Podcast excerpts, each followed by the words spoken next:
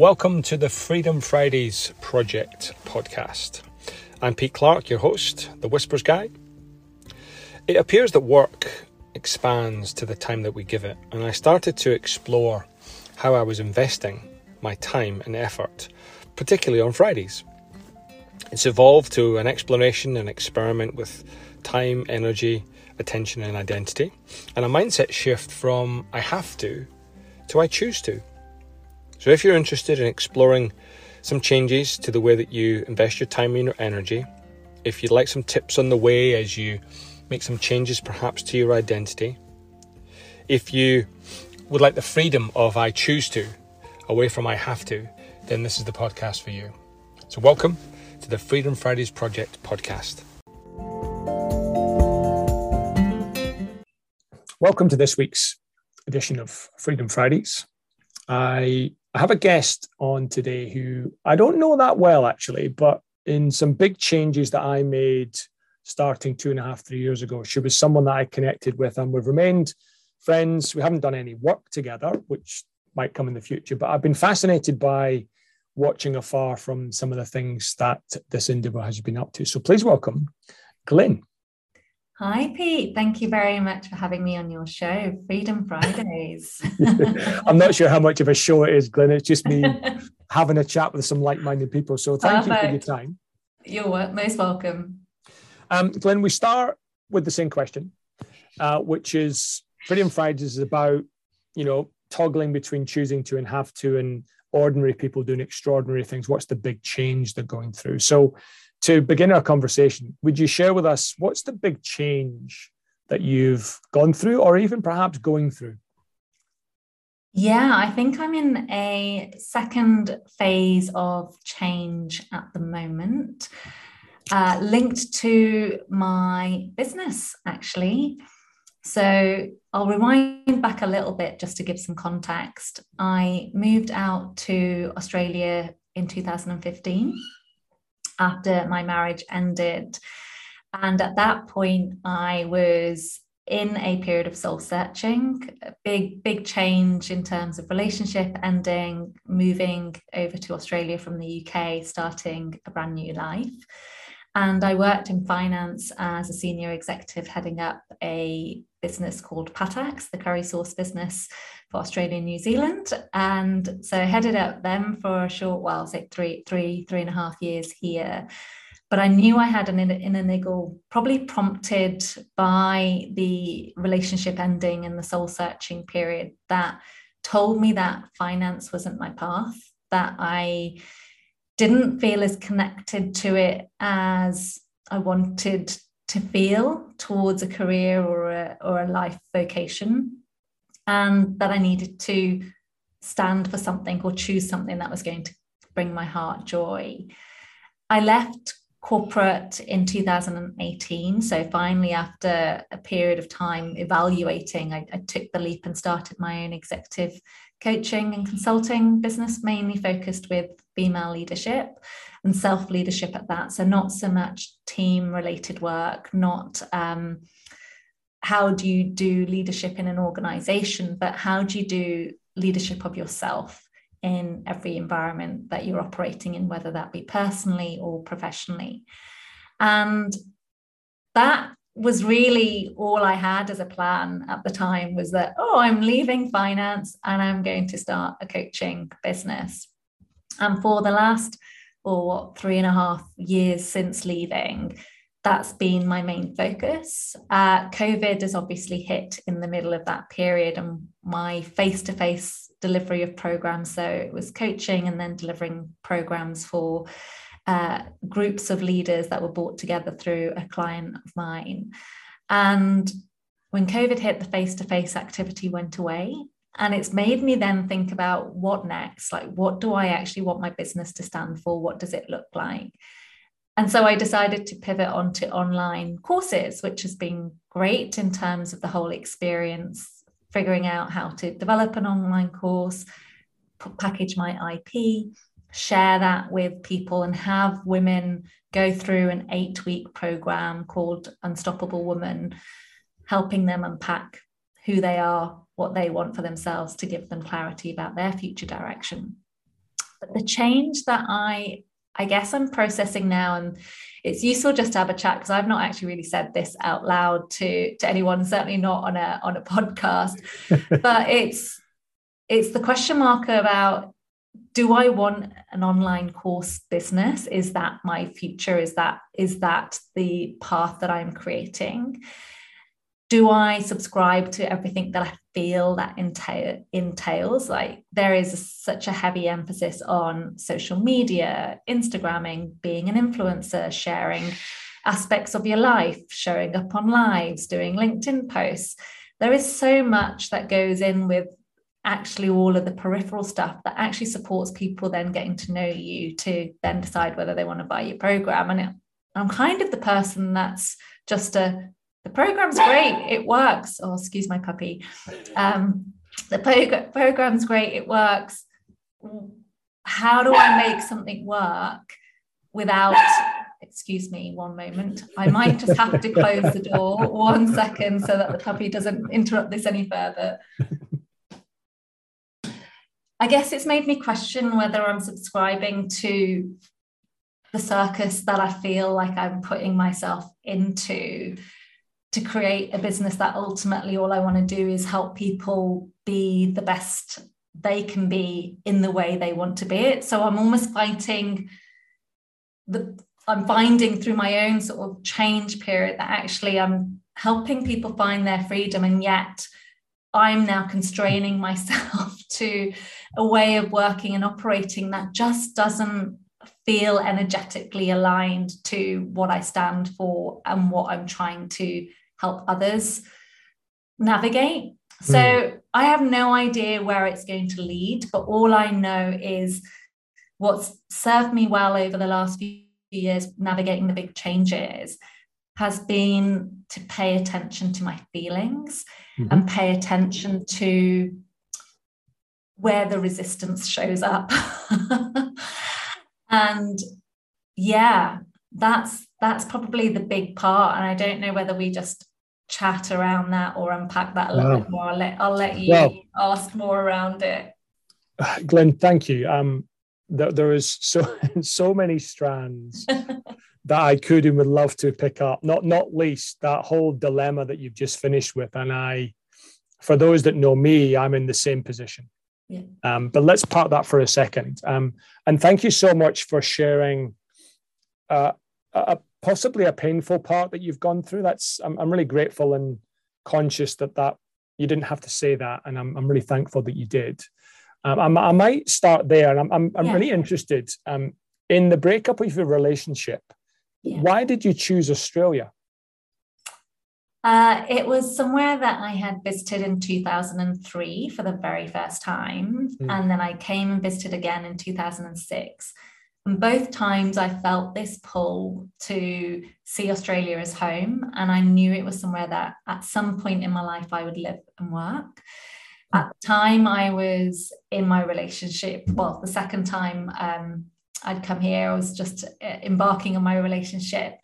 And then throughout that time, being settled, being married, I decided that what well, we decided that we were going to have a family. And at that point, I had decided that the dream around Australia needed to be put to one side. It was a narrative that I had in my mind at that time, which was naive, but one that said, oh, well, if we are going to find a job, we're going to find the job through my ex-husband's work, because if I'm having a family, yep.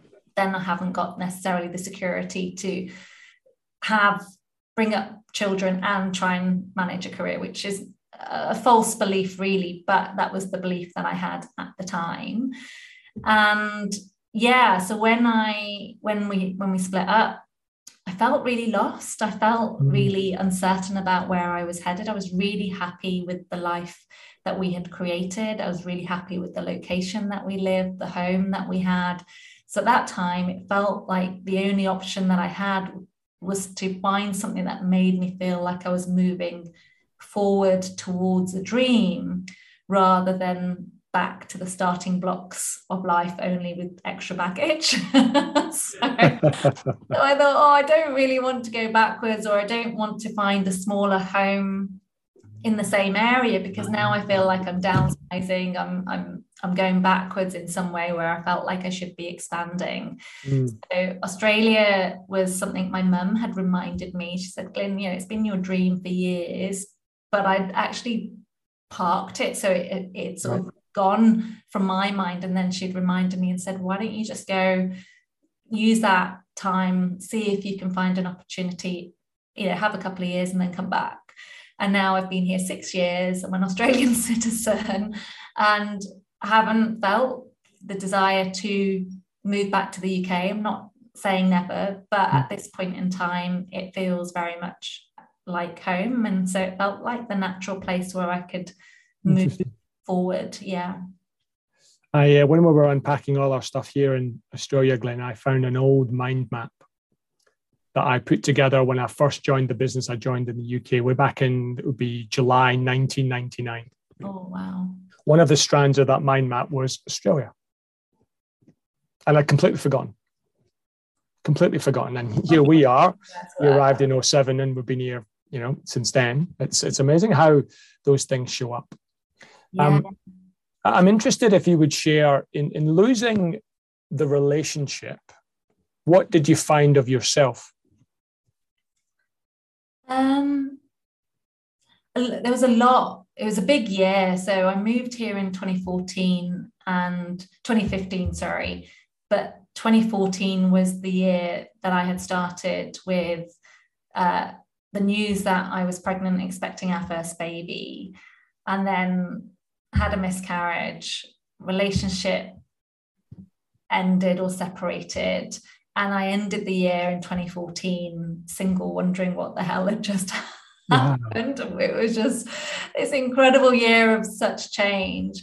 So in making the decision first to move to Australia, that was the start of saying, actually, I'm, I'm choosing for me. I just knew I needed to do something that was about healing, but finding confidence in in a new life solo, because it brought up a lot of fears. It brought up fears yeah. of um how do I do life solo when I've just been in an eight year long relationship and, and really settled and had my future mapped out, and this future future dream has gone. So it's that the future that I dreamed of had been taken, the life that I had created was also disintegrating there.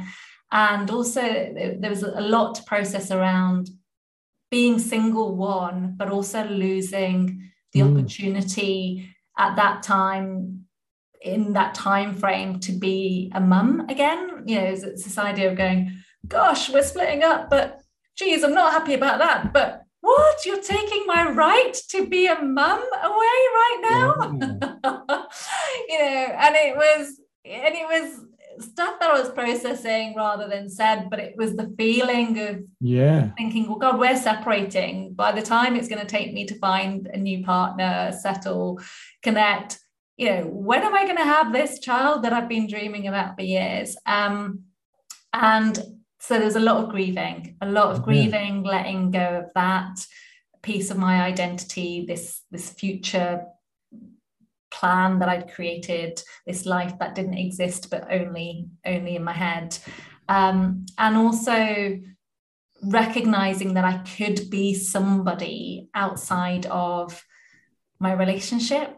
And I think that was probably the trigger that really allowed me to be honest at work. Starters, I was in an executive role. I worked with essentially large corporate global firms in, in consumer goods businesses. And all of that time in my career, I felt like I'd just been someone who wanted to reach the next level. There was always a, a future path to, to take. There was always somewhere else to, to be and striving for. But I also felt I was hiding a lot of who I was, which was, you know, someone that was brought up in a uh, low socioeconomic environment in the equivalent of what Australians call social housing, council house, council houses in the U K. Yep.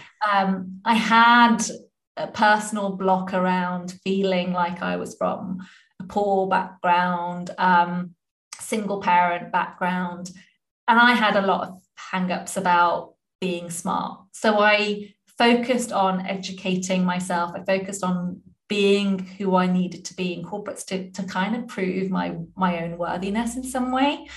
And through the separation and the divorce, all of that realization of like, I'm trying to be something for other people to accept me in whatever way that looks like in my professional career. But actually the thing that I really want is just to be me and just to be happy, because what I craved was my loving relationship back and go, oh, well, that was the only thing I really wanted in life, was partner to do life with. That's now gone. Like, what am I worried about trying to step myself through a career? Um, and it gave me the impetus to go, let's just give something new a try. And if I don't, mm. if I don't succeed at it, okay, like that's definitely not something I want to do, because I hate failing and type A performance orientated individual. But it did leave me to go, okay, well, let's let's go and be who you are. And it gave me the courage to step into those few years that I was in corporate in Australia just to be myself, for starters, not not someone who I thought I needed to be. It gave me the courage to say, hey, I'm just going to choose what I want to do. And even with the um where I started when I left corporate, I'd started by calling my business Simply Glyn before I changed it to Heart of Human. And it was Simply Glyn just based on the fact that I'd started a personal blog site called Simply Glyn. And I thought, oh, well, good a name as any to start with my for my business. And then realized it was all about my identity, because I just realized my my surname would change if I got married or went back to my maiden name. And I just thought, oh, it's just too much. too much attachment to a title or a name or a or a label. So I thought, oh, I'm just gonna, I can I'm always going to be Glyn. Like, I'm not going to change my first name. So yeah, it's just Simply Glyn.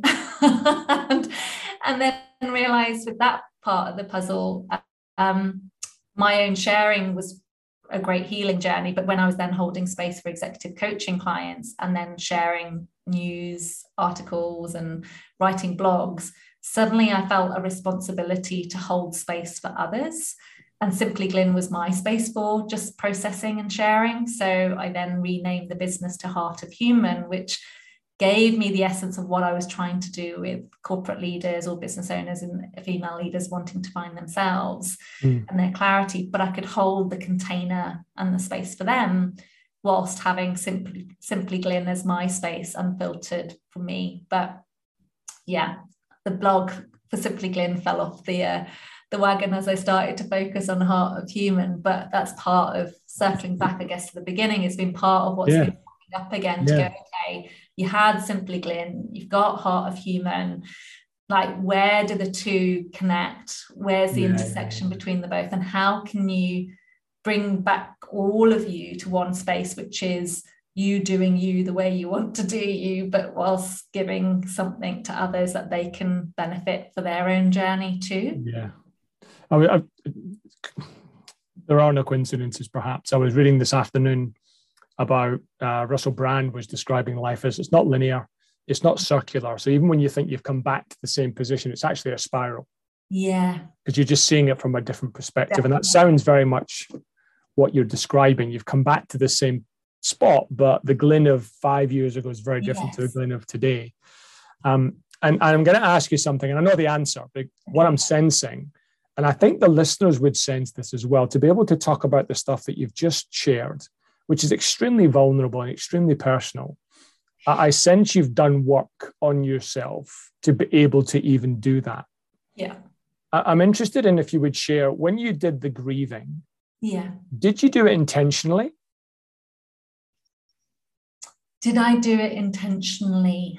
As in, did you grieve intentionally? Did you do it purposefully? Did you know how to grieve? No idea. No right. idea. What I did intentionally, though, uh, was in two thousand fourteen. So my miscarriage was early part of twenty fourteen. So March time, partner moved out July.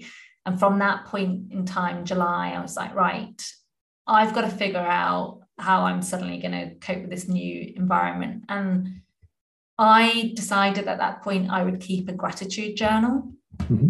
And I would write three things or more if I fancied, but a minimum of three things mm.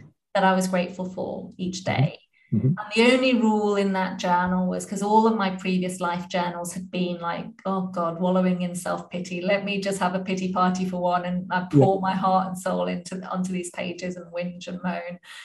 But my commitment to myself was uh, gratitude, because misery and gratitude, gratitude and misery cannot coexist. So if you don't want to be miserable, choose gratitude. Let me, let me do that. And I did that consistently, writing gratitude journals from that point onwards for four and a half years, every single day. And the only clue that I had about that first year of my, my grieving period uh, and the separation and, and, and then the subsequent divorce about my down periods were my, my gratitude extended to things like, I'm grateful for my, my senses, the ability to, to feel, touch, see, you know, it was, it was the raw, I cannot think of anything else to be grateful for other than that I'm alive and I can feel and I can see. And it was the most baseline of, of needs being met that mm. I could find to be grateful for.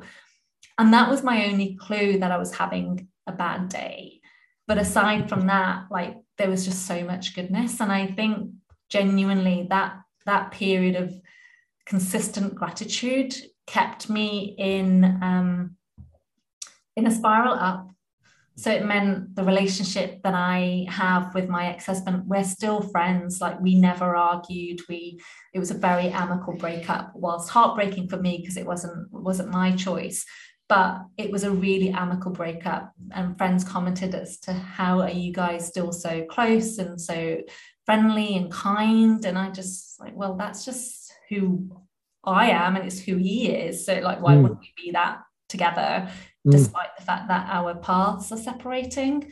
And I think gratitude played a few, huge part in that grieving journey. But yeah, the grief itself wasn't an intentional process, but the gratitude definitely was. Wow. And the, the gratitude journaling, um, yeah. how long did you spend on that per day? Not long. It, three bullet points was all I knew. So it's like five, ten minutes. The, the reason I'm asking, Glyn, is that's in the work that we do. That's what we tell clients, right? It doesn't have to be, you know, Hollywood. It doesn't have to be an hour. It could be three seconds, three yeah. minutes, three bullet points. Yeah. The trick is the consistency. Yeah. And so make it small enough that you can do it consistently. And that sounds like what you did. Yeah, it was. Um, w- was there any extent to which you had to force yourself to do it? Not probably for the first couple of years. No. Later on, yeah, right. there was times, which is what it still took me to four and a half years before I finally said, I'm now not feeling this process is working in the same way that it once did, but but I'd grown, so it, I needed a new process. I needed yeah. something different. Um, so I'm I'm great at just choosing different different rituals that serve for a period of time and not having any attachment to it being the thing forever. Yeah. Uh, but four and a half years of consistent journaling. But I'd definitely say for the first couple of years, like, it was a no-brainer. My gratitude journal went with me everywhere. Yeah. You know, even if I was away at friends overnight, I'd take it just to write those three bullet points in. And so, whilst you might not have recognized it as intentional grieving, I think that's what you were doing. Yeah, yeah. Without even calling it that, without, yeah. without even knowing that. And I, I wonder, it fascinates me about humans that they ask the how question. You know, yeah, but how could I intentionally grieve them? How would I do this, Glyn? And you go, be grateful for three seconds a day. Ah, oh, it can't be that easy. It can't be that easy. Well, it's not, because you've got to do it for four and a half years. Yeah. Oh, I couldn't do it for four and a half years. Mm. And you, what you, what I'm hearing, your story is, well, it was five minutes a day for four and a half years. Yeah. Yeah. And it was funny, actually, when I had told, now that you say that time, it's, that's really, I've just connected the dots. It, my uh, H R, uh, sort of chief H R officer that I worked with at the time at Twinings, uh, when I first told him that I had a miscarriage, separating, going through a divorce, and just letting him know in case it was going to be weird at work as to what was going on, he'd said to me, he said, Glyn, he said, it's going to take you five years to get over this relationship. And at the time I thought, you what? Five years? Are you kidding me? But then, like, and it wasn't a, oh, I'm logging that and I'm going to make it last five years. But I look back now and go, for me, properly to have left, because there was so much grief around losing, you know, a baby as well yeah. as a relationship. Yeah, like, actually, yeah, that probably feels like there's a whole heap of stuff that needed to be processed. So maybe the four and a half years was was okay for five minutes a day. You know, who knows if it was going to take longer if I hadn't have done that. Who knows? I have no idea. But yeah, yeah. yeah. I'm going to pause there. Glyn and I turned a corner in the next part of our conversation, but I wanted to respect some of the things that Glyn shared in what I thought was a very raw and genuine, authentic, vulnerable, really touching conversation, and how uh, and centered isn't the right word, but how congruent and at relative peace she seemed with what had gone on um, in terms of losing relationships, finding part of herself, using gratitude to counter the grief that she experienced, and just the power of five minutes a day for four and a half years. I think that's an extraordinary example of performance at its best in a very, very raw and emotional context. So I'll leave it with you there for part one of my conversation with Heart of Human, Glyn Bayley. Cheers.